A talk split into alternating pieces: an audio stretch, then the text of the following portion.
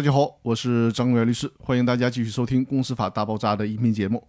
这一期跟大家分享的话题是强制清算案件案号管理的规定。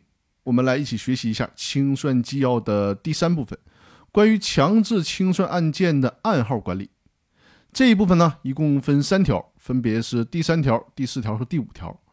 这一部分是关于强制清算案件案号管理以及立案庭与审判庭分工的规定。实际上，案号管理就属于法院内部的事情了，跟我们的关系并不大。我们更多的是关注一下这里边立案厅与审判厅分工的问题，所以说有必要了解一下这方面的规定。那先给大家读一下第三条至第五条的原文内容。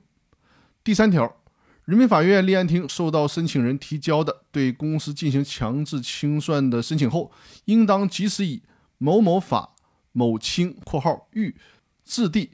某某号来立案，立案厅立案以后，应当将申请人提交的申请等有关材料移交审理强制清算案件的审判厅审查，并由审判厅依法作出是否受理强制清算申请的裁定。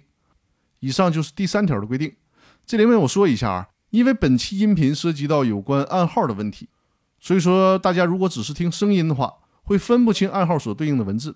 因此呢，我会把文字稿放在这一期的音频内容里面，大家结合着文字稿一同查阅，就会比较方便的理解了。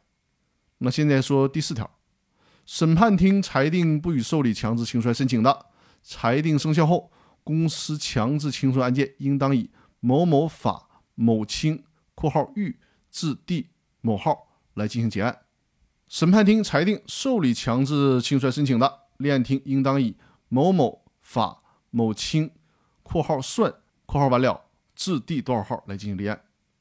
第五项就是裁判厅裁定受理强制清算申请后，在审理强制清算案件当中制作的民事裁定书、决定书，应当在相应的案号后面依次进行编号。那具体如何编号，大家看一下这一期的文字稿就会很清楚了。以上呢就是对于清算纪要第三条、第四条、第五条原文的一个表述。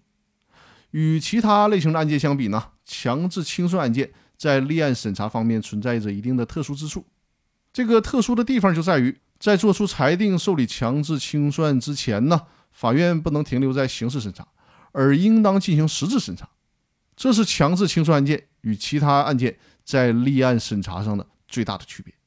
那好，本期的音频就到这里了。再次嘱咐大家，对于这期的音频呢，大家需要结合文字稿来进行学习。